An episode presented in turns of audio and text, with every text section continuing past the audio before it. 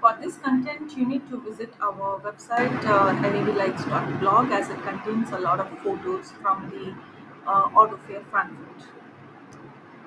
As we witness the era of electric vehicles and autonomous vehicles, let's look at the time when conventional vehicles were equally powerful among the consumers with solid engines and innovative, stylish concept cars and first edition designs. The International Auto Fair held in Frankfurt in 2011. Lamborghini, Bugatti, Porsche. Porsche Boxster E, one of the electric sports car prototypes in 2011. The Volkswagen Up model was launched as a battery electric version in 2013. Volkswagen Ni's electric motor. Audi. Audi Q3 2.0 TDI Quattro, A6 2.0 TDI is discounted and no longer produced. Mercedes-Benz future concept car.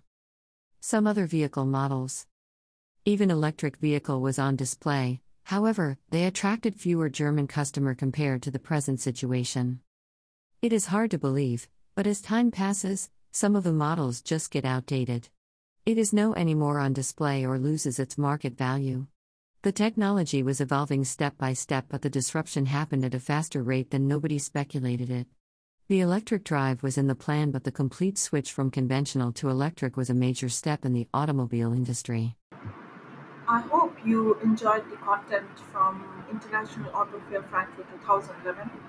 Well, nobody expected the futuristic concept electric vehicle, which was in the past, became a high-demanded futuristic trend in the present. So don't forget to subscribe to our blog and stay updated.